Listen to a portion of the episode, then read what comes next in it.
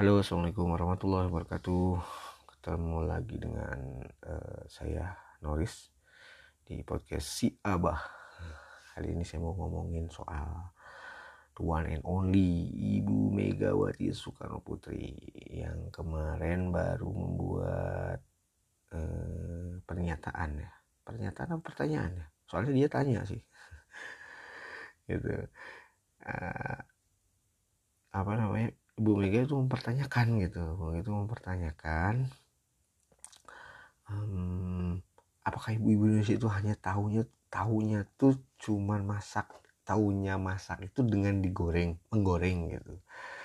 Padahal kan banyak hal yang lain gitu misalkan uh, direbus direbus direbus atau dikukus gitu kan. Nah jadi masih banyak uh, cara untuk uh, memasak gitu. Jadi uh, sambil ya dengan ketawa-ketawa ibu mungkin seumur hidup ibu mungkin pernah memasak. Satu dua tiga kali mungkin. Ibu hidup dengan segala privilege ibu sebagai anak seorang presiden. Dari kecil sampai dewasa kemudian menikah dengan kondisi ekonomi yang baik, berkecukupan, bahkan kaya gitu kan. Kita tahu siapa Pak Taufik Kemas gitu kan. Um, ya mungkin ibu nggak pernah merasakan um, sulitnya mencari bahan pokok gitu kan. Uh, apa antri dan lain sebagainya karena privilege-privilege tersebut gitu kan. Nah, jadi menurut saya sih hmm, apa namanya sangat tidak peka ini apa yang dilakukan oleh Ibu Mega dengan pernyataannya. Jadi seolah-olah ketika apa namanya ada satu permasalahan dan itu betul-betul terjadi dan begitu membuat repot dan menyengsarakan e, masyarakat tapi kok malah yang dipertanyakannya itu adalah e, cara kita untuk how to survive gitu bu rakyat Indonesia itu nggak perlu diajarin kalau untuk survive. Ibu nggak usah ngajarin kalau tidak ada minyak goreng harus direbus harus dikukus. Nggak usah ngajarin bu.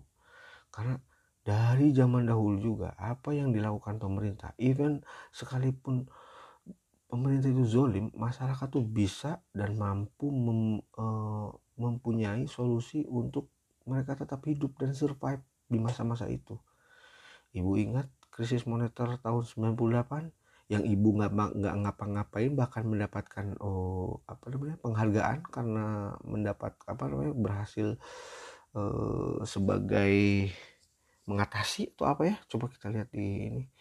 Um, mengatasi uh, apa namanya krisis moneter. Coba kita lihat ya Megawati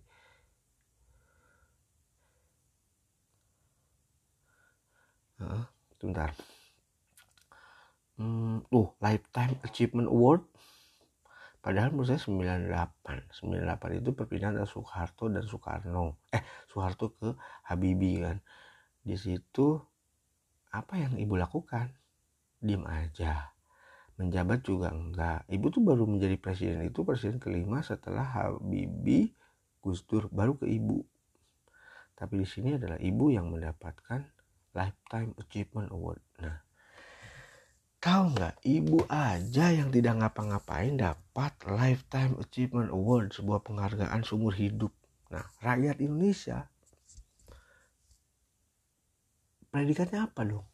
Kalau ibu dapat Lifetime Achievement Award dengan segala pencapaian rakyat Indonesia bertahan pada saat krisis moneter.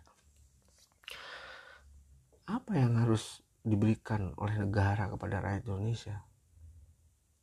Ya mungkin hanya penghidupan yang layak lah atau apa gitu kan. Tapi nyatanya kami ditelikung lagi oleh pemerintah.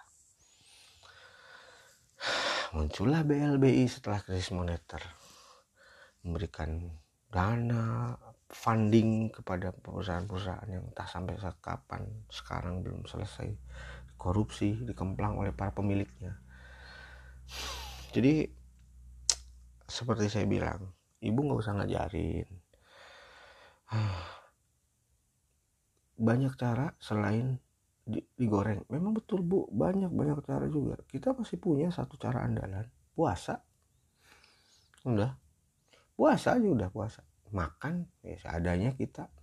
Bahkan ibu bilang katanya dirujak di apa rujak itu juga ada yang digoreng bu.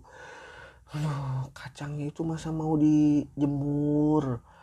Kacang itu digoreng untuk bumbu rujak itu. Aduh pemahaman ibu soal rumah tangga juga emang nihil ya apalagi masalah kebangsaan gitu. Taunya teriak-teriak doang depan podium dan uh, uh, orang-orang pendukung ibu ore tidak mau tidak mau jangan mau yang ore ura ura ura. Aduh ya kayak gitulah euforia mungkin berharap dengan karisma Bung Karno jauh bu lah Oke, satu poin itu. Ibu nggak usah ngajarin kepada kita bagaimana untuk survive. Nggak usah sok-sokan memberi solusi murahan yang sebenarnya kita sendiri lebih pintar dalam hal itu. Iya, kan jelas. Kemudian kedua, sebetulnya kita hmm, apa namanya? Eh, dalam diri masing-masing kita gitu sebetulnya sifat-sifat para pemimpin di Indonesia seperti halnya Bu Mega bahkan Pak Luhut sekarang itu ada pada kita ada pada kita kita ingat kemarin Pak Luhut mengklaim ada 110 juta netizen mendukung untuk penundaan pemilu dan perpanjangan masa uh, jabatan presiden. Ketika ditanya big datanya uh, Pak Luhut tidak berani eh, tidak mau membukanya. Dalam diri kita juga ada yang seperti itu. Kita kita tuh ada kadang ya kadang bohong demi sebuah image gitu kan contohnya lah kita pakai sosokan pakai filter di Instagram itu ya mudah-mudahan seperti itulah. Um, uh, para sales membuat pipeline-nya uh, dengan mengada-ngada seperti uh, hal yang lumrah untuk bahan meeting mingguan bulanan gitu kan. Biar progresif gitu kan para pengelola-pengelola manajer-manajer di sebuah usaha juga bisa aja membuatkan demi sebuah brand image yang uh, yang apa namanya yang yang diinginkan gitu. Kita ingin seperti apa ya? Kita harus membangun image kita seperti itu. Dan kita punya program apa punya tujuan apa ya kita berusaha untuk mencapai tujuan itu dengan berbagai macam cara. Jadi fix sebenarnya Pak Luhut itu nggak jauh-jauh dari diri kita sendiri gitu I'm sorry ya kalau misalkan uh, ada yang oh enggak dong Luhut jauh dong gua makan begini begini begini. Tapi gua kan nggak kayak Pak Luhut. Iya. Lu Pak Luhut itu adalah kita. Tapi kita nggak kayak Pak Luhut. Jadi mohon dicamkan gitu ya.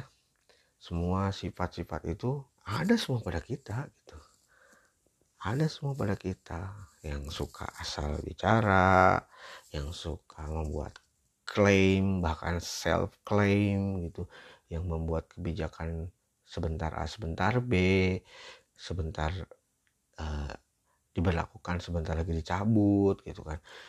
Bahkan di sana A dengan kondisi yang sama di sini B gitu kan. Itu adalah diri kita sendiri gitu tapi camkan bahwa kita tidak seperti Pak Luhut. Dan kalau bisa jangan sampai seperti Pak Luhut. Yang mana kalau mau bohong bohong. Apa namanya skalanya tidak membohongi seluruh Indonesia gitu. Mungkin bohong bohong temen soal janjian soal apa soal pekerjaan yang satu orang misalkan gitu. Walaupun bohong tetap tidak dibenarkan gitu. Artinya kita hanya buat sebuah perbandingan gitu. Bahwa kita coba untuk memaklumi gitu. Saya sekarang ini coba untuk memaklumi semua tingkah laku para pemimpin itu sebenarnya mereka itu adalah kita gitu kalau mereka itu jahat ya kita juga sebenarnya jahat gitu. Eh, kejahat apa namanya sifat jahat itu ada pada kita tapi kita tidak melaksanakan atau tidak tidak tidak mengeksekusi atau tidak melakukan sifat jahat kita. Itu ke orang lain itu doang bedanya ya. Itu jadi please lah kasihan pemerintah. Nggak usah di uh, nggak usah diomong-omongin dah se se se semaunya mereka aja lah.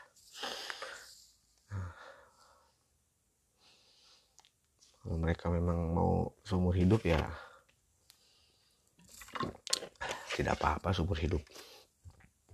Mungkin hidupnya tinggal sehari lagi dua hari lagi tiga hari lagi. Kita nggak pernah tahu gitu. Tapi yang pasti mereka mencoba untuk melanggengkan sesuatu hal yang fana itu berarti mereka itu punya sesuatu hal yang mereka harus sembunyikan, mereka harus jaga selama-lamanya. Karena kalau tidak, semua aib akan terbongkar. Dan siapa yang akan melakukannya? We never know. Karena apa? Semua orang di republik ini punya utang budi. Bahkan nantinya um, IKN yang sedang kita eh, pemerintah buat itu dengan segala macam dengan segala macam eh, int, apa namanya kebutuhannya itu kabar terakhir itu kan adalah shopping itu mundur. Bahkan shopping itu kan boleh dibilang pendana terbesar berapa? Ribu triliun gitu seribu tiga ratus triliun mundur gitu kan. Konsorsium gitu kan. Dan sekarang karena memang uh, sorry uh, alasannya karena pengen uh, industri yang ada di Jabodetabek pindah ke IKN kemudian IKN itu ada target penduduknya harus sekian apa sekian juta berapa puluh juta gitu. Padahal IKN di konsep sebagai smart city yang uh, berbasis dengan lingkungan tidak mungkin uh, banyak orang dan industri juga tidak mungkin bawa ke sana akhirnya mundur gitu kan. Dan sekarang para kadin bahkan kadin pusat juga sedang bergerilya mencari pendanaan untuk IKN uh, yang notabene ketika memang gol yaitu negara kemudian berhutang budi lah pada orang-orang kadin ini. Nggak akan selesai lingkaran setannya. Semua punya hutang budi ke sini ini ke sini dalam in a way dalam sebuah kasus yang baik gitu ya oke okay, nggak apa-apa tapi ketika mempunyai kasus yang buruk bahkan kriminal, bahkan melanggar hukum, mereka saling melindungi. Jeleknya di situ. nggak, nggak akan selesai gitu. Udah skip aja lah generasi ini. Bingung caranya juga gimana gitu untuk seperti depannya gitu. Ditambah ada sedikit change bahwa IKN ini bisa dilaksanakan dan bisa sesuai target 2024 selesai dipergunakan itu kalau misalkan menggunakan APBN kembali ke APBN sangat berat. APBN yang sudah diprediksi akan menurun pendapatannya ya caranya dengan mengeluarkan surat utang baru. Ya mungkin baik buruknya buat bangsa kita jelas kalau untuk uh, sebuah bangsa itu mungkin baik karena dia mempunyai pencapaian-pencapaian tapi masyarakat kita yang akan tertindas yang akan uh, merasakan akibatnya daripada hutang-hutang yang menumpuk ini gitu. Jelas. Surat apa surat kalau di saham tuh ada SBN atau apa ya gitu. Itu uh, apa namanya uh, bisa diluncurkan lah surat utang negara baru gitu kan. Dan akan membebani APBN ke depannya gitu kan. Jadi stop uh, mari kita stop untuk uh, sok-sokan uh, menguliti pemerintah. Of course ini sarkas. Mari kita fokus pada diri kita sendiri. Seperti halnya uh, yang dikatakan Bu Mega mari kita mulai makan seblak karena kerupuk itu digoreng mendingan kerupuk yang direbus